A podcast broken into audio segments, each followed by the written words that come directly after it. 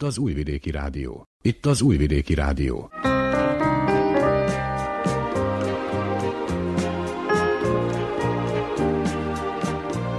Egészségügyi mozaik.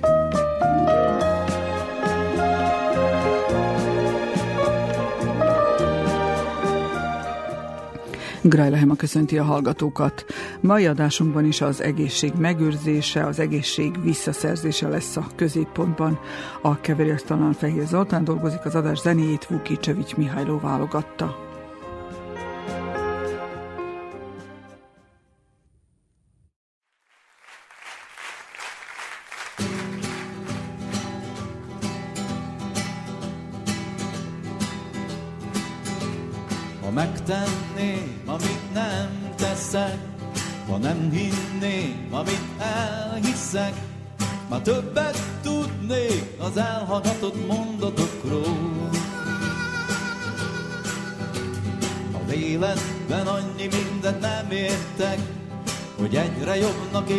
Amit megértek, és szeretem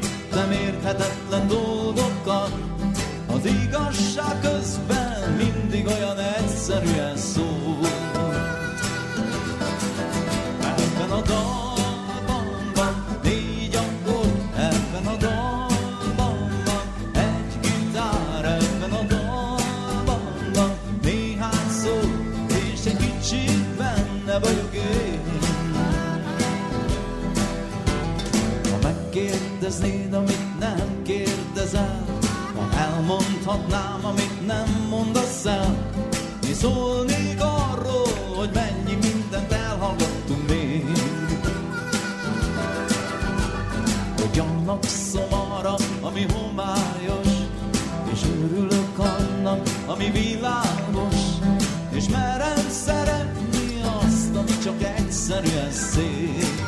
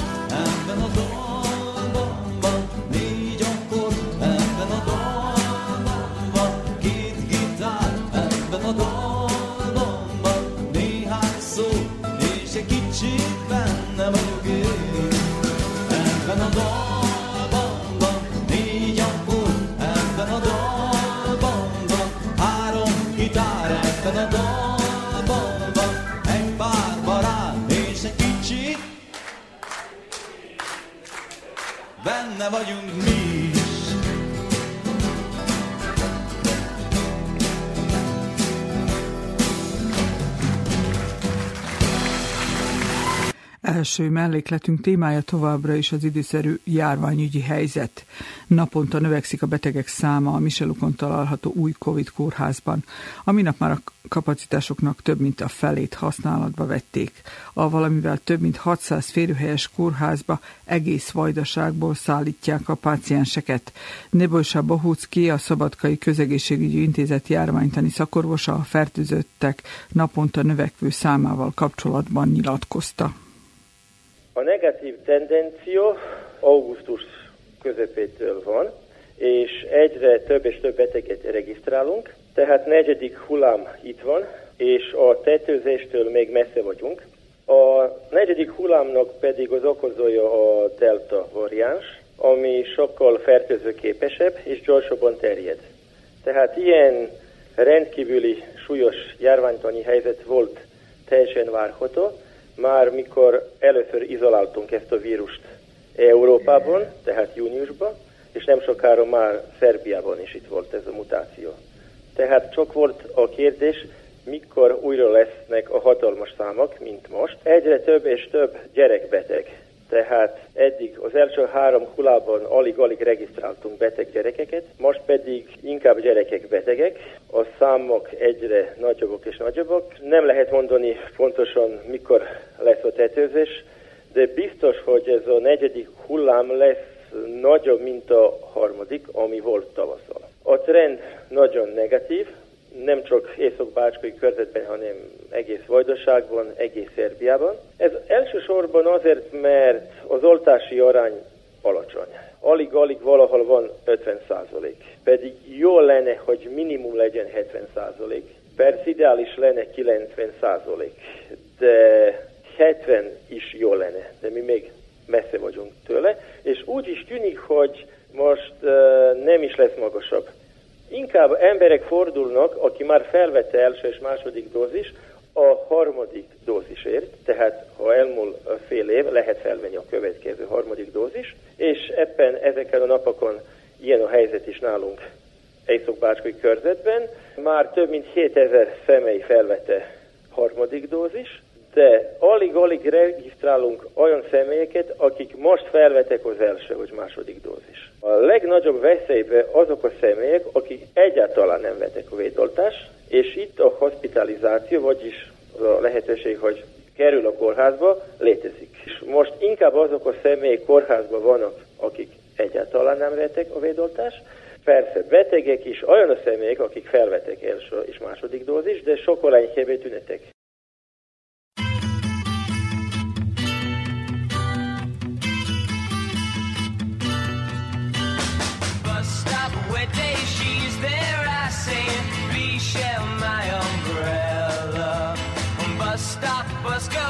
stay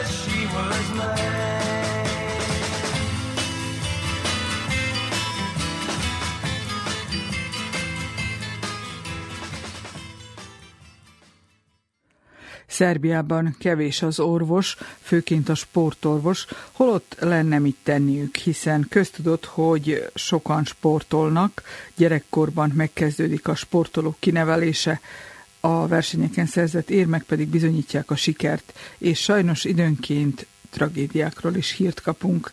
Egy ilyen kapcsán tárcsáztam Evetovics Alexander sürgőségi szakorvost, aki sok évig felügyelte a szabadkai sportolók egészségére a beszélgetés apropója egy sajnálatos hír, ami a napokban történt, hogy egy fiatal focista a pályán, gyakorlatilag a foci pályán hunyt el, rosszul lett és meghalt.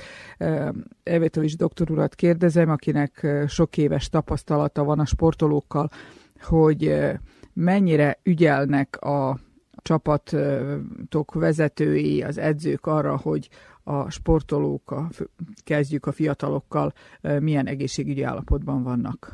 Azt kell mondanom, hogy az utóbbi időben, tehát ahogy rosszabbodott praktikusan mindennek a, az ellátása, ugyanúgy ebben a szaktérben is valahogy csökkentek a kritériumok abból a szempontból, hogy nincsen az az anyagi háttérpótlás és szervezetségi pótlás, ami praktikusan törvényszerű volt valamikor is még szerintem most sem változott a, a, a, tör, a törvény, mivel pontosan meg van írva törvényszerűleg, hogy mikor és milyen fajta vizsgálatokon kell, hogy átessenek a, a sportolók, függetlenül a kortól. Tehát olvashatjuk, hogy néha-néha még a profi, komolyabb klubok, profi játékosai is sérülnek, illetve összeesnek valami betegség miatt, rejtett betegség miatt. Én nem tudom állítani azt, hogy per klub most és per profil, sportprofil milyenek a szokások, de a törvény, ha a törvény szerint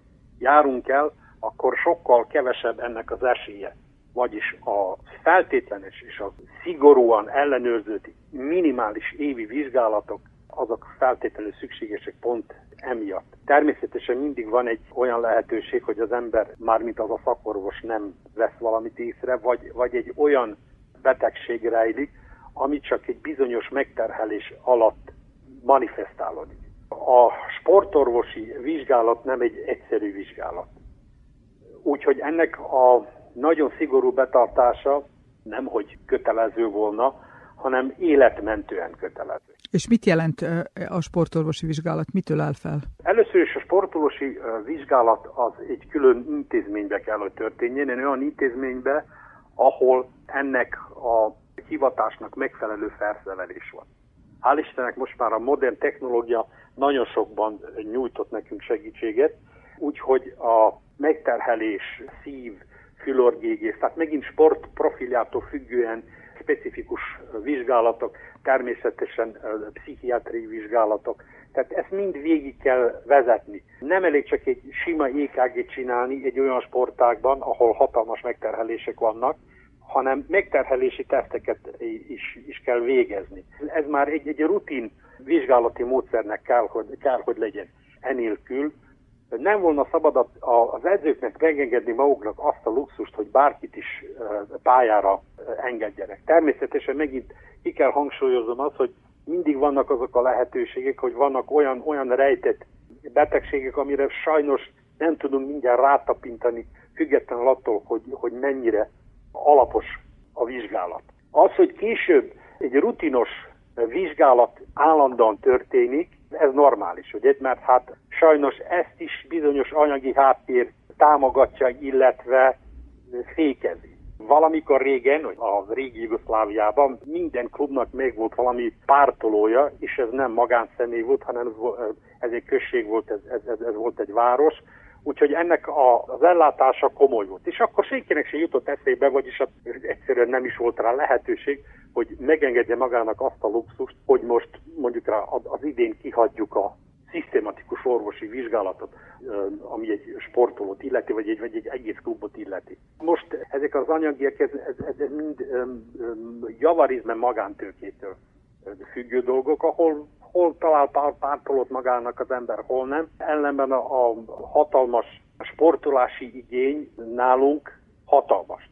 Tehát ezt, ezt nem lehet fékezni azokat a fiatalokat, vagy azokat a gyerekeket, akik szeretnének sportolni, mert manapság már sajnos ez is már egy ilyen ritka számban menő, menő dolog. Én azt tudnám csak ajánlani azoknak a kollégáknak, akik most kezdenek bele a sportorvosi hivatásba, mármint úgy, hogy mint nem szakorvosított sportorvosok, mert sajnos kevesen vannak már ezek is, és nagyon kevesen mennek a új szakosításra, mert ez nem annyira attraktív. Tehát mármint úgy, hogy aktív a sportorvosnak nincs akkor a hír, hírneve mondjuk rá, mint egy sebésznek, egy plastikai sebésznek, és ne is soroljam, független attól, hogy milyen a motiváció ebben az egészben.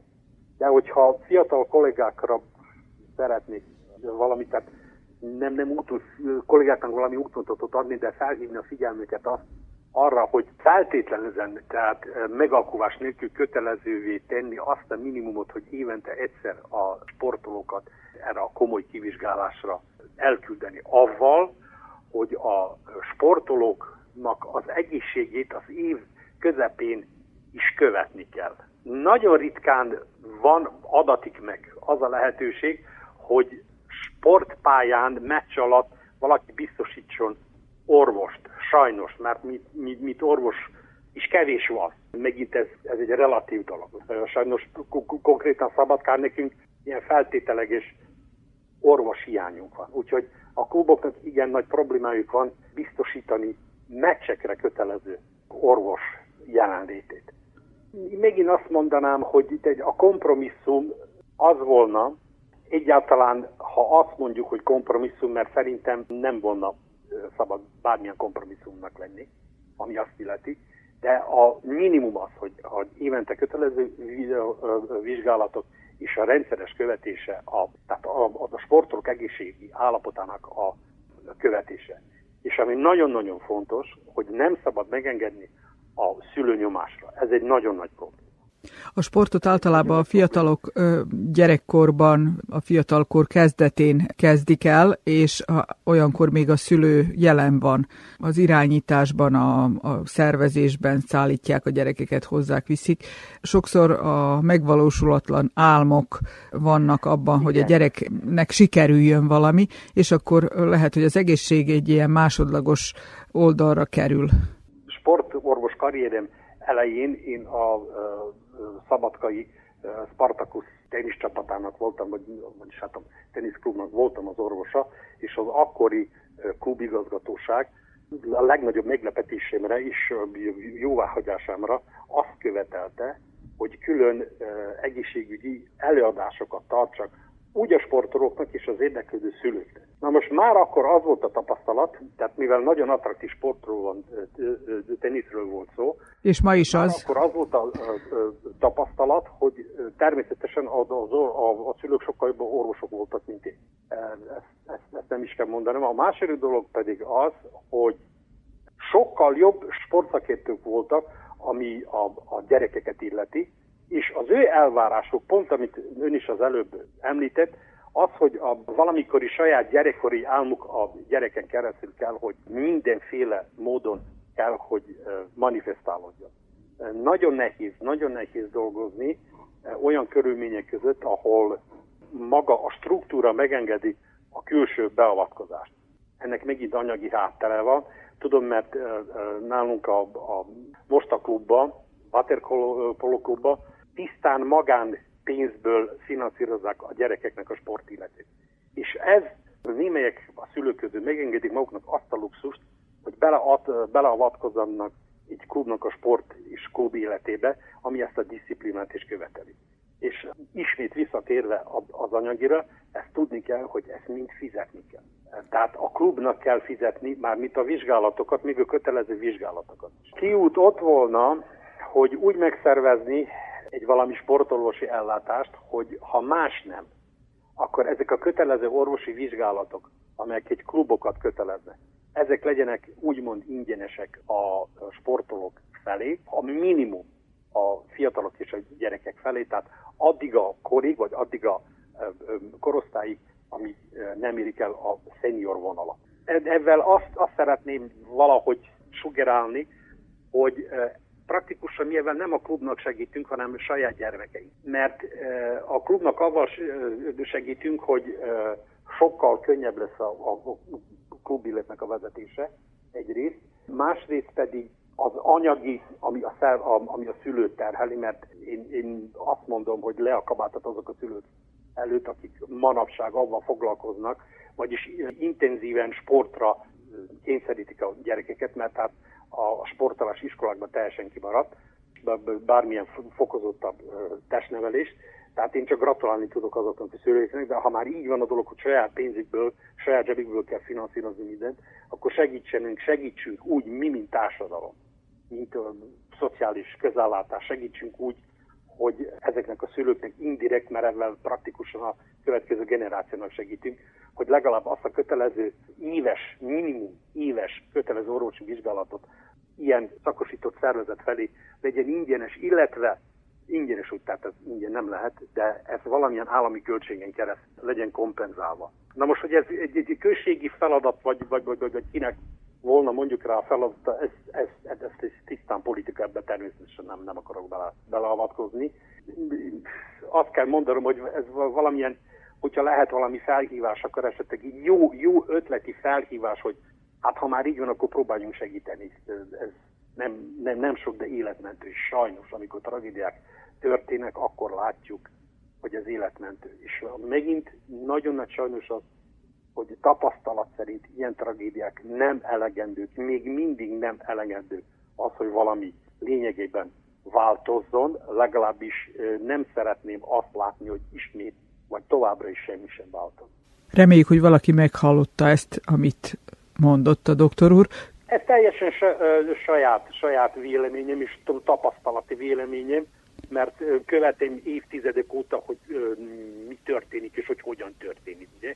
És ez nem megy előre, hanem hátra. Hát sajnos. Köszönöm szépen a beszélgetést. Evetovics Alexander sürgőségi szakorvost hallottuk. Az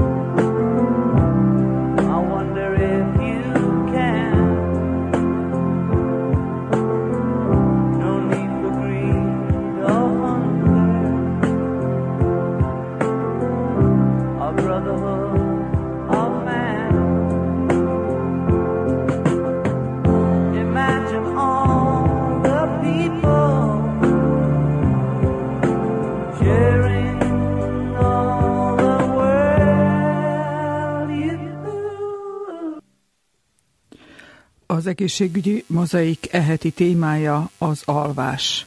Mennyit kell aludnunk, hogyan jó aludni, mi van, ha fel váltjuk a nappalokat és az éjjeleket. Csak néhány a felmerülő kérdésekből, amelyekre Kassa Bálint nyugalmazott családorvos válaszol az elkövetkező percekben.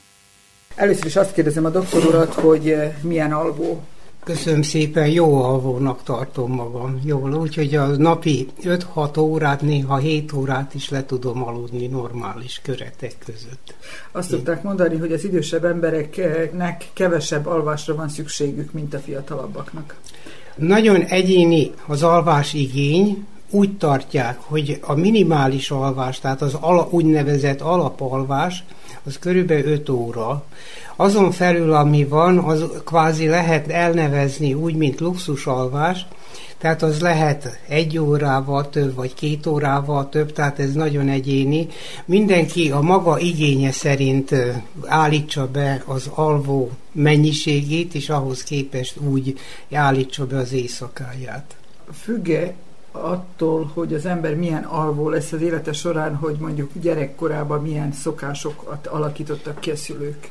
A gyerekeknél mindig kezdetben nagyon sokat alszanak, tehát az újszülöttek nagyon sokat alszanak, és úgy tartják, hogy ez a nagyon hosszú alvás arra szolgál, hogy ne érje azt az újszülöttet annyi inger még a külvilágból, tehát gyakorlatilag őt védi az alvászati időszak, és így meg tudja magát védeni az extra vagy a különleges hatásoktól.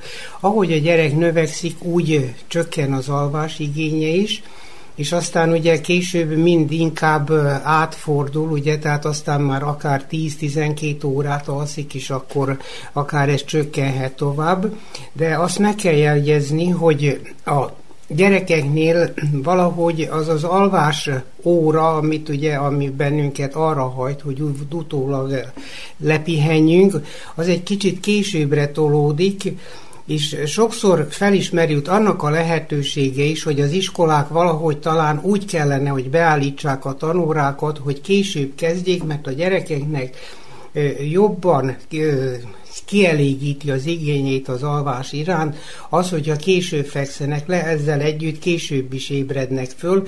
Nos, hát ez ugye még a jövő zenéje, de hát ugye ez lenne. Tehát a gyerekeknél is szintén fönnáll ugyanaz a lehetőség, hogy az egyik gyereknek hosszabb az alvás igénye, akár 10-12 óra is lehet, vagy 8-10 óra, másiknál akár 7-8 óra is elég, tehát nagyon egyéni, és nem lehet egy szabályt alkotni ezzel kapcsolatban kapcsolatban. És a délutáni alvás a kisgyerekeknél szinte kötelező, de ahogy közelítenek az iskoláskor felé, már nem szívesen alszanak, hogyha napközisek.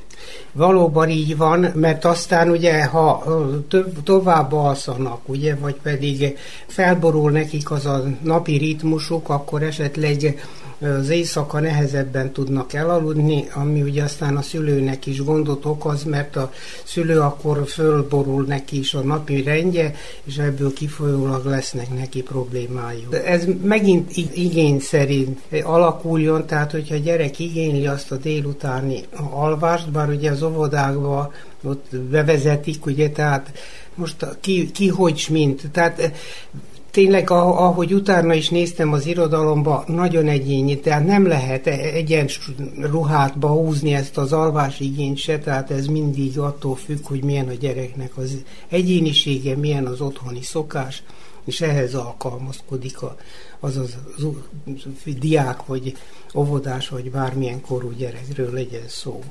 És hogyha már a diák szót említi, akkor én nekem az egyetemisták jutnak eszembe, akik évente többször vizsgaidőszakra készülnek, és sokszor fölváltják a, a nappalt és az éjjelt, és amikor más pihen, ők próbálnak tanulni. Ez jó? Hát ugye elvileg mindig azt ajánlják, hogy az éjfél körüli alvás az a leghasznosabb. Tehát ha ezt, ezt elfogadjuk alaptételként, akkor itt is ez vonatkozik.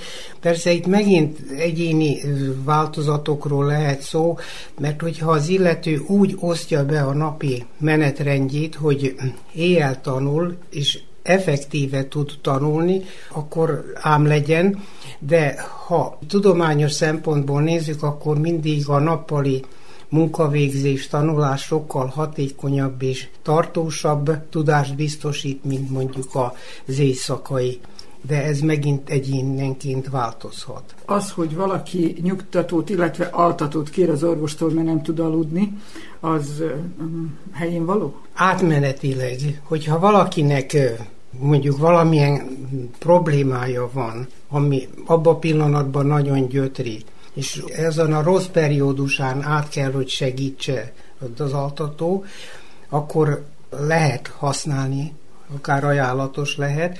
Ellenben az altatóknál az a nagyon kellemetlen dolog, hogy egy hosszabb használat után az illető rászokik, és aztán már nem tud elválni attól a gyógyszertől, és ilyenkor eszembe jut egy nagyon érdekes, egy Erikson nevezetű pszichiáternek volt egy ilyen kísérlete, hogy egy hölgy elment hozzá, és panaszkodott, hogy nem tud aludni, ellenben nem akart altatót sem szedni.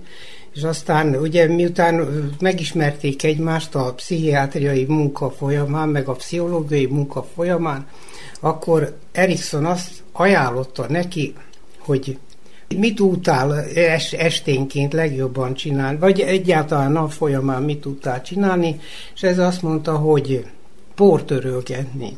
Nos, akkor azt mondja, hogy hát akkor kérem szépen fogadja meg, hogy két hétig nem is akar lefeküdni, nem is fekszik le, hanem este, mikor le akarna feküdni egyébként, vegye a portörlőt és törölgesse a port, akárcsak, akárhol akarja. Hát a hölgy megfogadta a tanácsot, és elkezdett portörölgetni, két óra hossza után úgy érezte, hogy most nagyon fáradt már, és egy picit leült az ágy szélére, és reggel pihenten ébredt föl. Tehát ilyen paradox terápiák is esetleg beválhatnak mindenféle gyógyszeres kezelés nélkül, esetleg érdemes elgondolkodni mindenkinek, aki mondjuk ilyen elalvási problémákkal küzd. Ez olyasmi, hogy gyógytea, vagy mézzel dúsított táj, vagy ilyesmi szerint? Bármi, ugye bármi, hogyha az illetőnek segít és hisz benne, akkor tessék használni.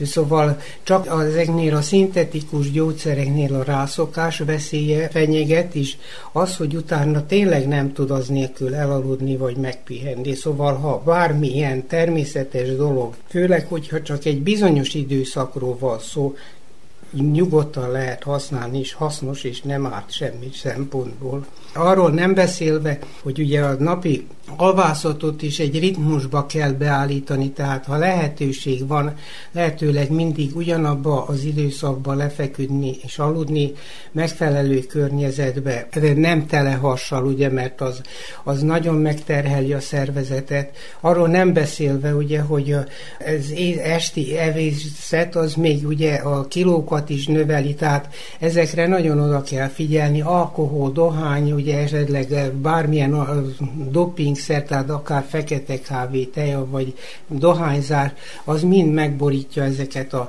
bevett szokásokat, és áthat az illetőnek, és nem tud elaludni, vagy nyugtalanul alszik. Azt is uh, hallottam már, hogy nem tanácsos a hálószobába a tévét beszerelni. Nem, nem, végképp nem. Tehát a hálószoba csak az alvászatra, ugye, vagy a családi életnek a lebonyolítására szolgáljon, de semmi szín alatt ilyenre, mert ugye az, az károsan hat, és fölborítja azt a rendes időpontokat, amire az illető már rászokott, és esetleg akkor jelenik meg nála az alvásigény.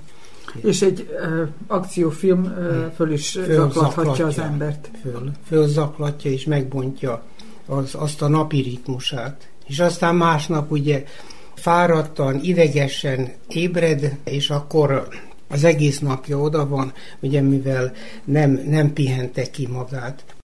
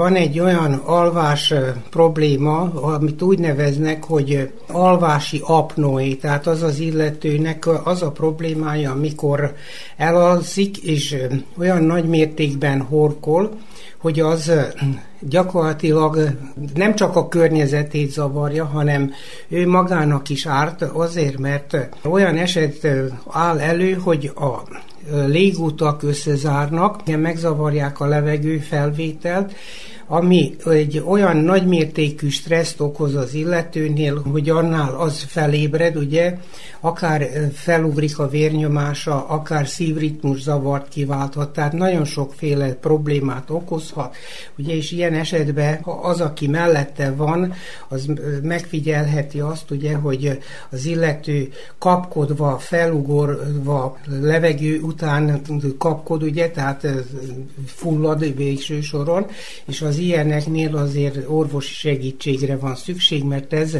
nagy mértékben károsítja akár az agyat, ugye, tehát a vérnyomás ugrásból akár szélütés lehet, akár infarktus lehet kapni.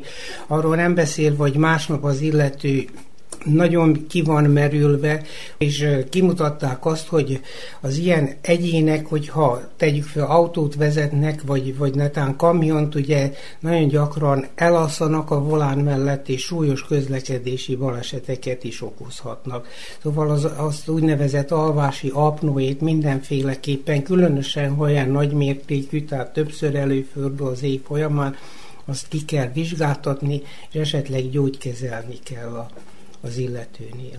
Olyan eset, hogy valaki például egy monoton munkát végez a számítógép előtt, és egyik pillanatban úgy érzi, hogy lecsukódik a szeme. Utána fölébred, kipattan a szeme, és mintha mi se történt volna. Ez mi?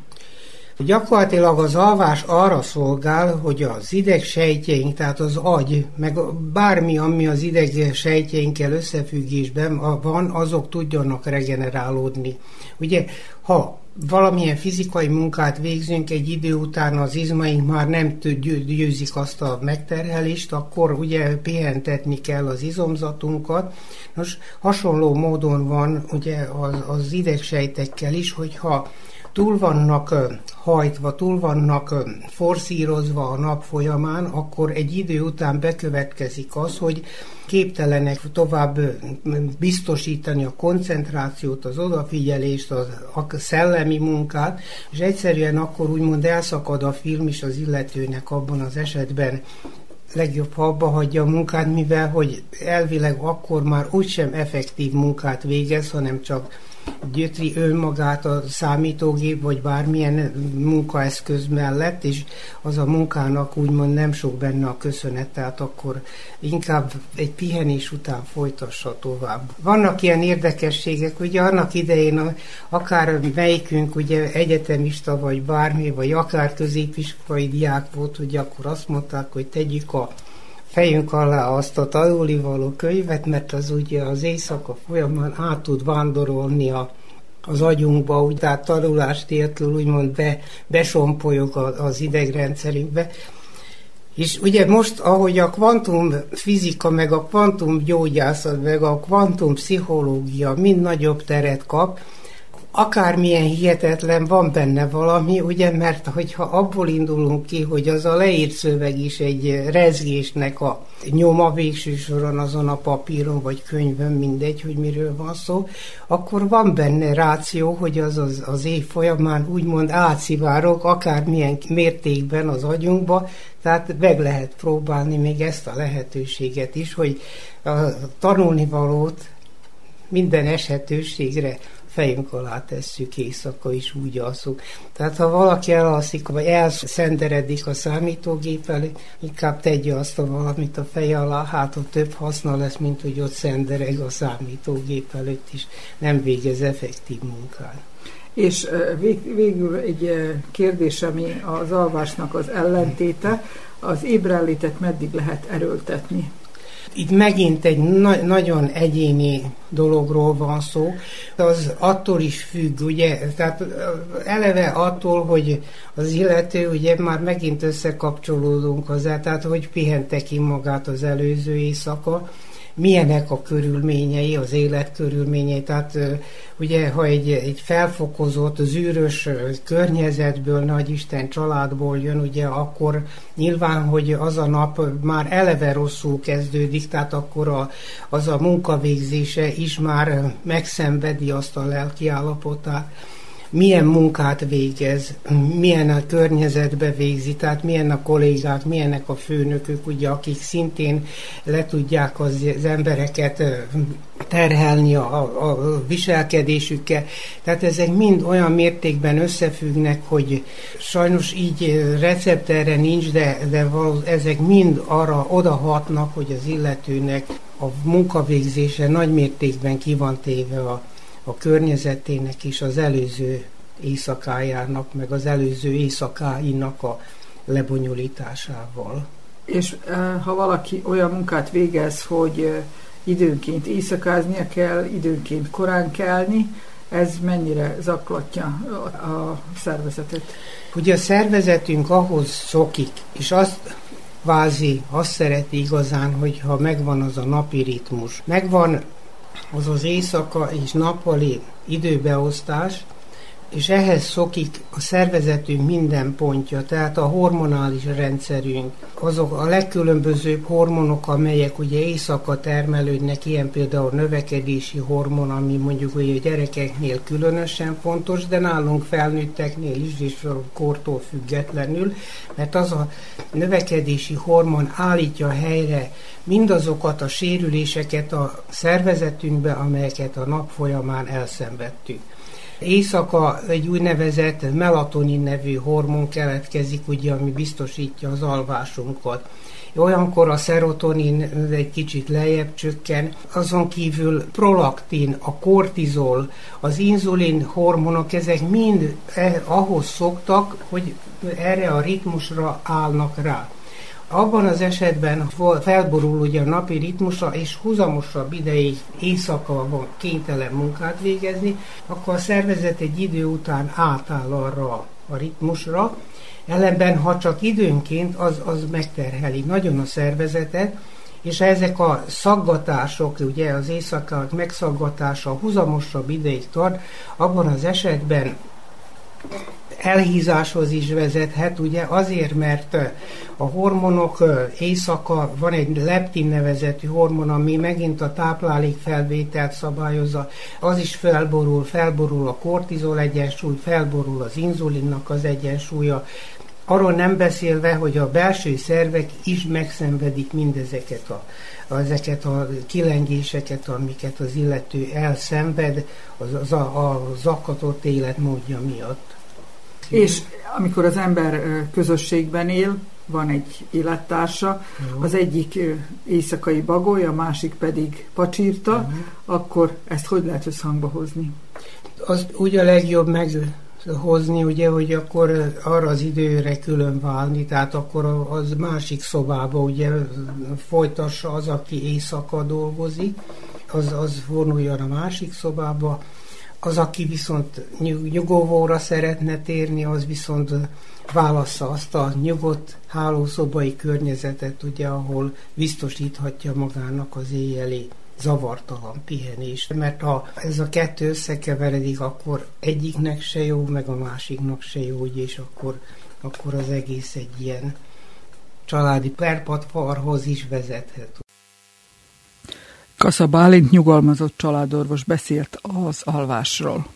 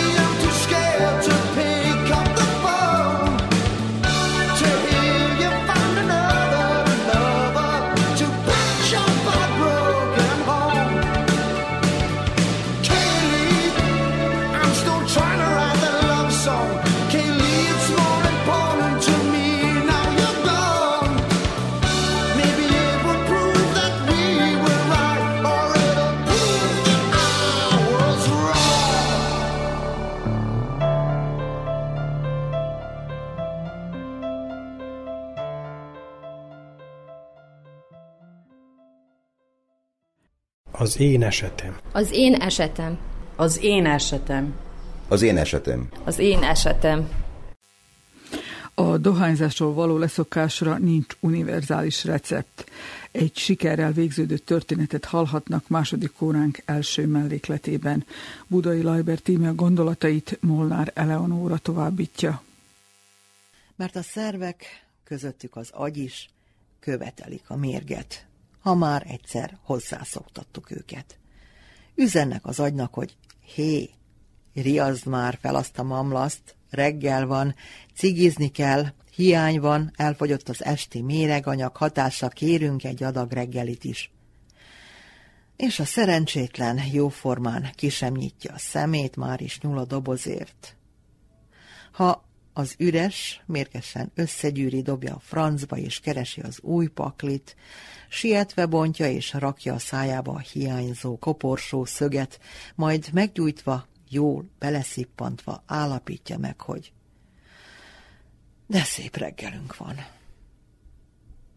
Háromszor vagy négyszer szoktam le róla, amiben benne van az is, hogy ennyiszer szoktam rá. Visszarántott a mocsok. Gyenge voltam, és engedtem neki. Néha úgy éreztem, hogy a cigaretta szükséges például ahhoz, hogy írjak. A jelen írás pedig jó példa arra, hogy ez a győzködés mennyire fals volt. Most, hogy a saját rabszolgaságomról írok, kezdem azzal a cetlivel, amit magamnak írtam, és a pénztárcámban őrizgettem. Egybe írtam rá, mert pici volt a cetli, vagy tudom is én. Szóval egybe írtam, ne légy rabszolga. Ez a cetli arra volt jó, hogy megértessem magammal, hogy semmilyen helyzetben nem szabad elfogadni a rabszolgaságot. Azt sem, hogy te tegyél valakit azzá, és azt sem, hogy te legyél valakinek vagy valaminek a rabszolgája. Ne légy rabszolga. Akkor most írhatom azt is, hogy ne szúnyog rabszolga, de így inkább egybe, jó? Ne légy rabszolga. Persze tudom, hiába a szentencia sokaknál mégsem tudnak változtatni. Sokáig én sem tudtam.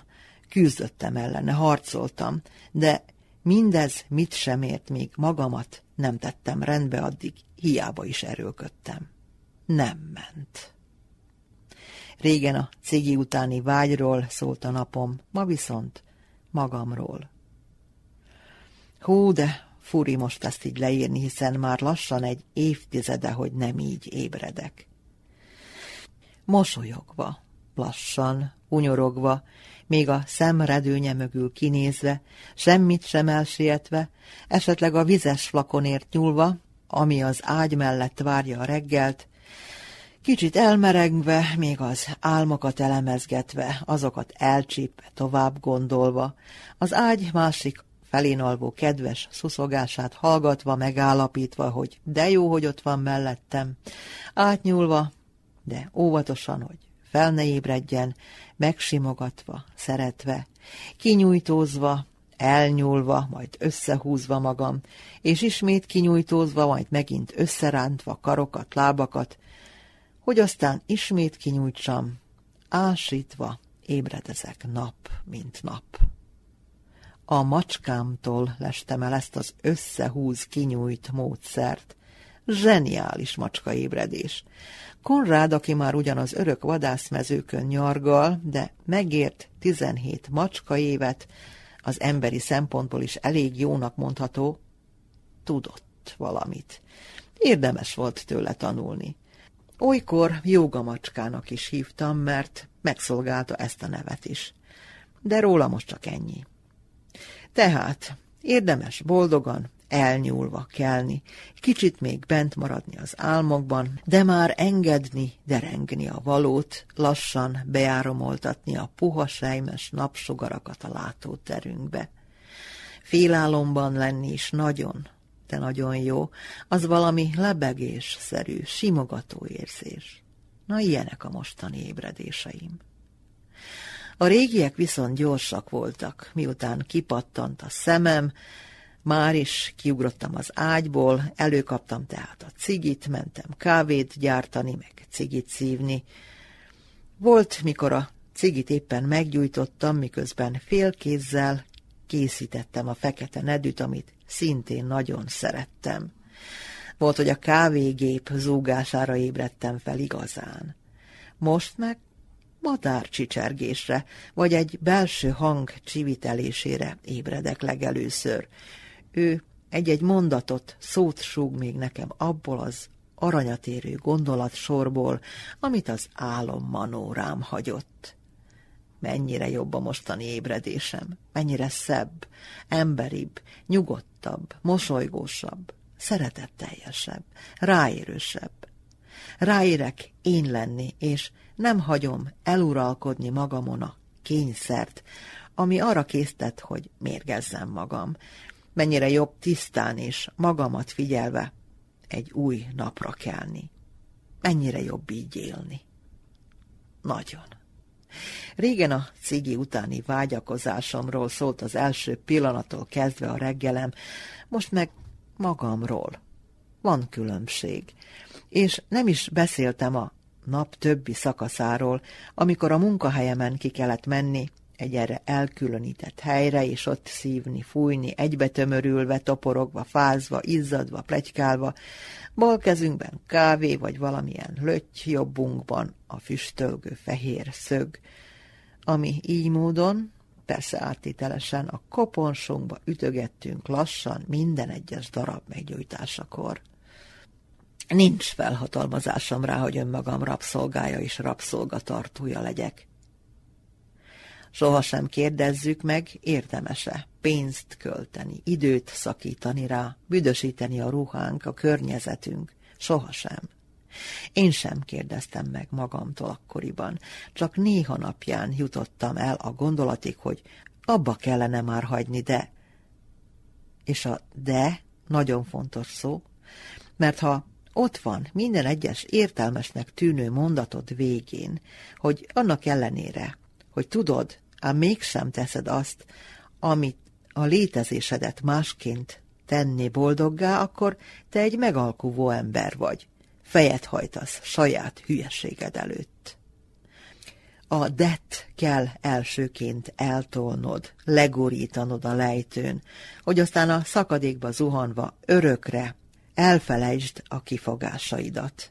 Igen, tudom, hogy így kellene, de változom, de most kellene megtennem, de csak egy lépés lenne, tudom, de most még nem. Majd.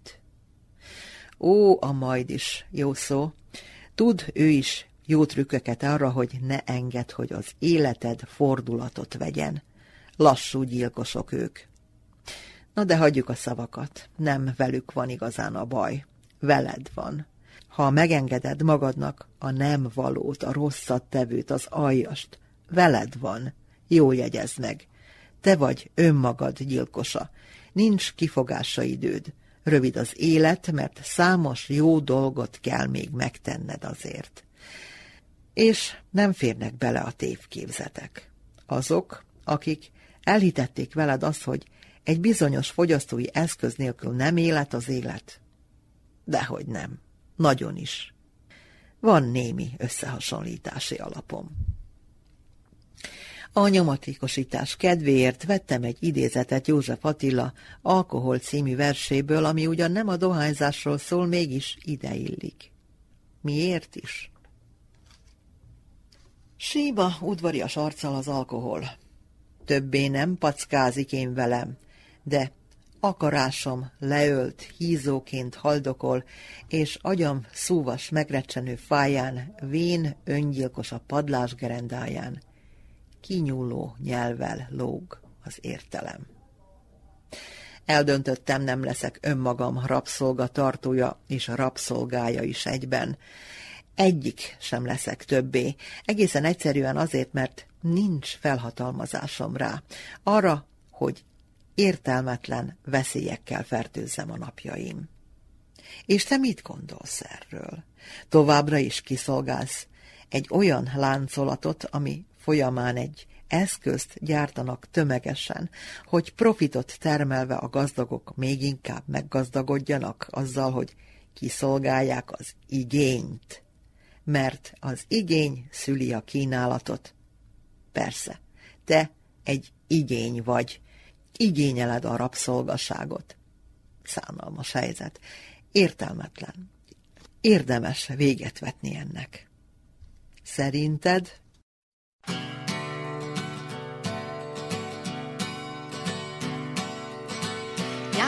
Éjszakán felkapott a szél, oly könnyű voltam, akár egy kis levél. Magasra szálltam, és átölelt az ég, oly felhőtlen volt a kép. Néztem a várost, békésen pihent, felülről úgy tűnt, hogy zavartalan a rend. Egy diszkóbárból jazz rock funky szólt, és kacsintott rám a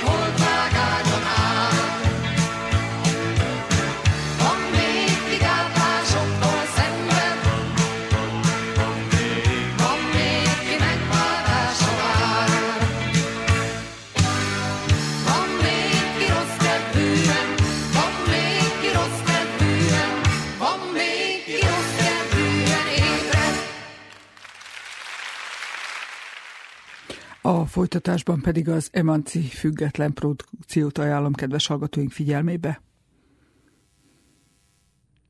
Én te, én te, én te, én te,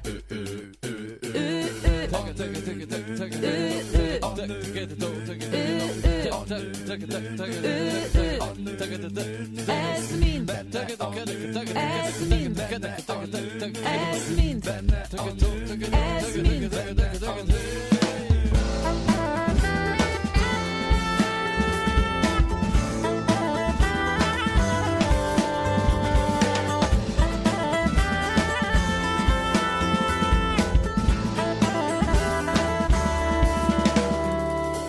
Emanci, a női leg. Női témák nem csak nőknek. Minden héten az Újvidéki Rádióban. Ez mind én, ez mind ő. Én te nő.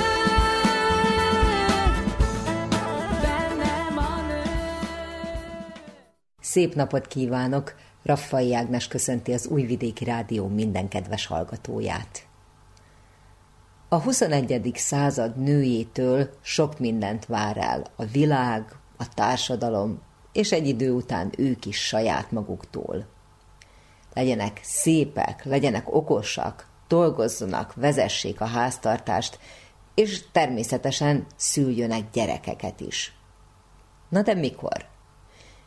Mi van akkor, hogyha valaki egészen fiatalon érzi készen magát az anyaságra, és mi van akkor, hogyha 30 éven túl sem jön a késztetés, jön a vágy?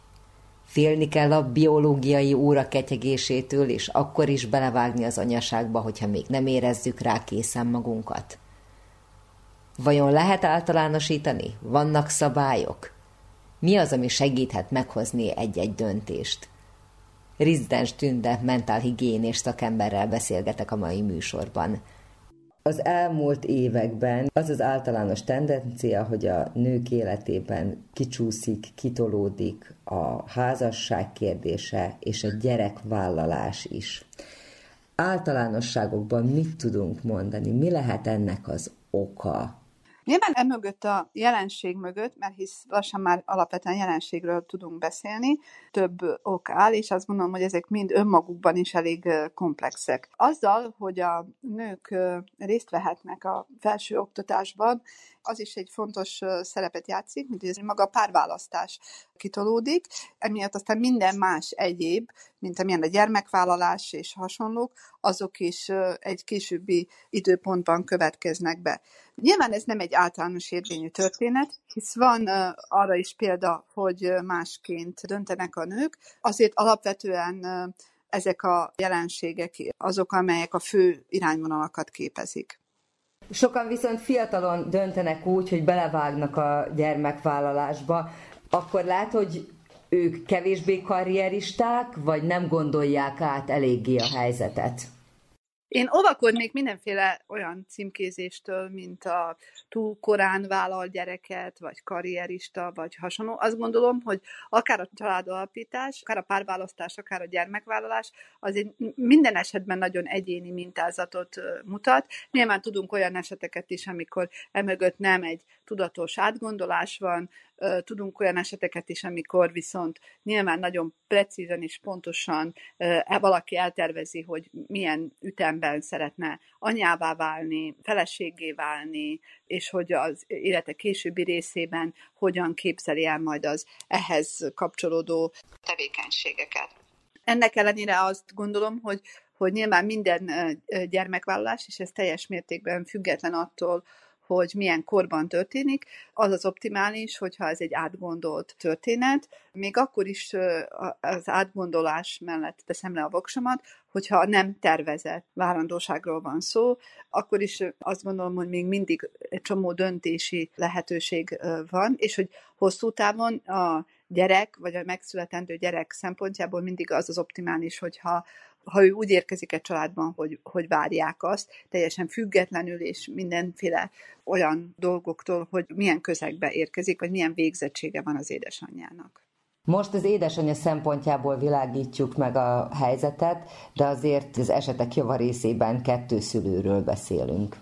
Így van, tehát hogy a gyermekvállalás az azért, és megint csak az optimális szót szeretném használni, nyilván abban az esetben jó, hogyha ez két ember tudatos, átgondolt döntése mentén történik. Nyilván azért pontosan tudjuk azt is, hogy nem minden esetben van erre lehetőség, akkor is azt gondolom, hogy itt azért a fő hangsúly továbbra is a nőkön van, akik azzal, hogy úgy döntenek, hogy gyereket vállalnak, azzal nyilván egy csomó mindent is vállalnak.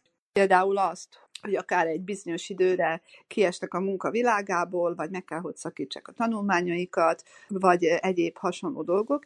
Jelen társadalom, amiben élünk, még nem tart ott, hogy ez a felelősség, ez megosztódna apa és anya között, tehát hogy jelen pillanatban itt a mi közegünkben ez minden esetben a nőknek a döntése és a nőknek a története. Mint mindennek, a későnszülésnek is vannak előnyei is, és hátrányai is. Beszéljünk most egy picit az előnyeiről. Mi az, ami miatt akár javasolni lehetne valakinek azt, hogy ne siessen a gyerekvállalással? Nyilván az, hogy valaki később vállal gyereket, vagy nem a reprodukciós időszak csúcsán vállal gyereket, a mögött azért meghúzódhatnak egészségügyi okok is, túl azon, amiről már a beszélgetésünk elején beszéltünk. Tehát, hogy ezért is picit talán óvatosan fogalmazunk akkor, amikor azt mondjuk, hogy hogy mert későn vállalt valaki, nyilván abban az életszakaszában, amikor szeretett volna, megtörténhet az, hogy akkor számos akadály tolódott elé. Hogy mi az előnye annak, hogy valakinek a 30-as évei után születik gyereke, nyilván egy csomó kutatás kimutatta azt, hogy ezek az anyák, akik ö, 30, főleg 33, után vállaltak gyereket, azoknak a gyermekeik érzelmileg egy sokkal egészségesebb közegben nőtek fel, hogy ezek az anyák sokkal inkább odafigyeltek a várandóság ideje alatt a saját egészségükre, a magzatuk egészségére. Nyilván nem állítjuk azt, hogy akik meg korán, azok meg nem. Tehát, hogy volt ebben egyfajta nagyobb fokú tudatosság, hisz addigra már ők is egy csomó mindenen átmentek, és hogy látták azokat a buktatókat, azokat az előnyöket, amiket később be tudtak adaptálni a gyereknevelésbe. Ami még kutatások szintjén ide vonatkozik, az az, hogy anyák, akik a későbbi életszakaszban váltak anyává, azok kiegyensúlyozottabban tudták kezelni a gyermeknek a személyiség fejlődéséből adódó kilengéseket, értem ez alatt a dackorszakot, vagy a mindenféle egyéb szeparációs szorongást, és nyilván, hogyha azt veszük alapul, hogy ezek az anyáknál azért tolódott ki a gyermekvállalás, mert egészen odáig iskolába jártak, karriert építettek, akkor ebben a relációban például ezeknél az anyáknál a gyerekek a későbbi életszakaszban sokkal könnyebben vették az oktatási nevelési intézményekben az akadályokat, tehát zömében intelligens, jó tanuló gyerekekről beszélünk, akik saját maguk is fontosnak tartották azt, hogy a későbbiek során a tanulás felé orientálódjanak. Az a sztereotípia, miszerint azok az anyák, akik később szülnek, azok hamarabb elfáradnak a, gyereknevelésben. Erről bebizonyosodott, hogy sztereotípia, tehát hogy azt bizonyították be a kutatók, hogy tulajdonképpen a gyerek szülés az fiatalít, tehát hogy ugyanolyan vitálisan és energikusan tudtak részt venni a gyermek korai életszakaszában, mint azok az édesanyák, akik egy korábbi időszakban vállaltak gyermeket. Illetve, hogy van egy ilyen orvosi kutatás is arra vonatkozóan, hogy a későbbi életszakaszban vállalt gyermek az protektív tényezővel bír a méhnyakrák kialakulásánál. Egyébként valóban gyakran hallani kifogásként azt, hogy az idősebb embernek logikus módon már kevesebb ereje van a gyerekek után futkosni. Viszont, hogyha egy másik oldalról világítjuk meg, hogyha megvan valakinek már egy kialakult élete, mondjuk 20 éve egyedül él, vagy együtt él a párjával, de minden esetre a saját maga ura, a saját életét, a saját szabályait teremtette meg, és ezek szerint él, és aztán ebbe az életbe jön egy új lakó, egy gyermek, aminek köszönhetően minden átalakul és fenekestől felforgatódik. Ennyi idő után vajon nehezebb beintegrálni, vagy könnyebb elfogadni változásokat azoknak, akik már érettebben és átgondoltabban vágnak bele valamibe? Én azt gondolom, hogy a gyermekvállalás, és most akkor itt függetlenítsük egy pillanatra mindenféle kortól, tehát hogy egy új családtag érkezése, az minden esetben egy normatív krízis. Tehát, hogy nyilván azok az anyák, akik később vállalnak gyereket, ők sem mentesülnek ez alól. A különbség talán annyi, hogy mire eljutnak odáig, hogy 33, 35, vagy akár egy később életszakaszban anyává válnak, addigra nyilván egy csomó tapasztalatuk és információjuk, és inkább információjuk, mint tapasztalatuk van arról, hogy ez meg fog jelenni az ő életükben is, hogy ez egy teljes átalakulást fog hozni a mindennapjaikban, és az, hogy ez milyen mértékű lesz, arra nyilván nem tudnak felkészülni ők sem, mint ahogy senki más sem, de hogy van egy ilyen előzetes tudásuk arra vonatkozóan, hogy ez bizony meg fog jelenni. Minden normatív krízisnek az a lényege, hogy egy olyan élethelyzet rajzolódik ki, amiben a korábbi megküzdési stratégiák nem működnek, ezért újakat kell kialakítani. Tehát, hogy akkor mondjuk azt, hogy valaki meghaladta a krízist, hogyha sikerült neki újfajta megküzdési módokat beépíteni az életében, és nyilván ezek az anyák, akik egy későbbi életszakaszban váltak anyává, azoknak egészen odáig nyilván volt néhány normatív krízise, ami ilyen értelemben véve nem teljesen ismeretlen számára, hogy itt most egy olyan élethelyzet van, amit teljesen újfajta készségeket kíván tőlük, és készek is ezeket az új készségeket kifejleszteni magukba. Tehát ugye igazából azt gondolom, hogy pontosan annyira nehéz egy később életkorban anyává válni, mint amennyire korábbi életkorban, és pontosan annyira könnyű is, feltéve, hogy van ez a társadalmi megítélés, hogy hát bizony akkor neki sokkal nehezebb, mert már van egy jól berögződött élete. Én azt gondolom, hogy a jól berögződött életből egy csomó mindent át lehet menteni az anyai létbe, egy csomó mindent meg azért is érdemes elengedni, mert már nincs rá szükség. Sok olyan nővel találkozom, akik tudják azt, hogy ha bár lassan ketyeg a biológiai óra, és itt lenne az ideje a gyerekvállalásnak, még nem érzik a belső késztetést. Viszont a környezettől folyamatosan ezt a nyomást kapják, hogy gyereket kell szülni, és hogyha nem most, akkor kicsúszol az időből. Azt gondolom, hogy az idő az ilyen értelemben véve egy relatív fogalom. Nyilván teljességgel lehetséges kicsúszni a biológiai órából, vagy hogy a reprodukciós időszakból, viszont az egy nagyon kulcs szempont, amit elhangzott a kérdésben, hogy nem érzi a belső késztetést. Én azt gondolom, hogy nem feltétlenül kell minden nőnek szülnie, és hogyha van egy, egyfajta ilyen belső ellenállása az egész anyaság, szülés, várandóság témával szemben, akkor lehet, hogy ez nem az ő útja, és ettől még bőven lehet teljes életet élni, mert hogy az is egy nagyon fontos szempont, hogy nyilván valaki biológiailag megfoganhat, úgy, hogy közben mondjuk pszichikailag meg ezt így teljességgel elutasítja, és ez a fajta ambivalencia, ez nagyon sok olyan nehézséget tud kitermelni, amiknek valóban vannak hosszú távon következményei. Tehát, hogy csak azért senki ne szüljön, mert a környezet ezt várja el tőle, és csak azért senki ne induljon el az anyaság útján, mert azt gondolja, hogy társadalmilag ez a normális. Azt gondolom, hogy akkor kell elindulni az anyaság útján, amikor erre valóban belülről megszületett egy vágy, hogy anyává váljunk. Tovább görgettem egy kicsikét a kérdést, hogy mi van, ha 5-10 év múlva, amikor úgy érzem, hogy na most jött el a pillanat, addigra meg már kicsúsztam az időből, és nem fog összejönni, és egész életemben bánni fogom. És mi van akkor, hogyha most ráveszem magam, elengedem a saját jól megszokott kényelmes életemet, és aztán amikor jön az a gyermek, akkor valószínűleg majd fölébred az anyaság érzése.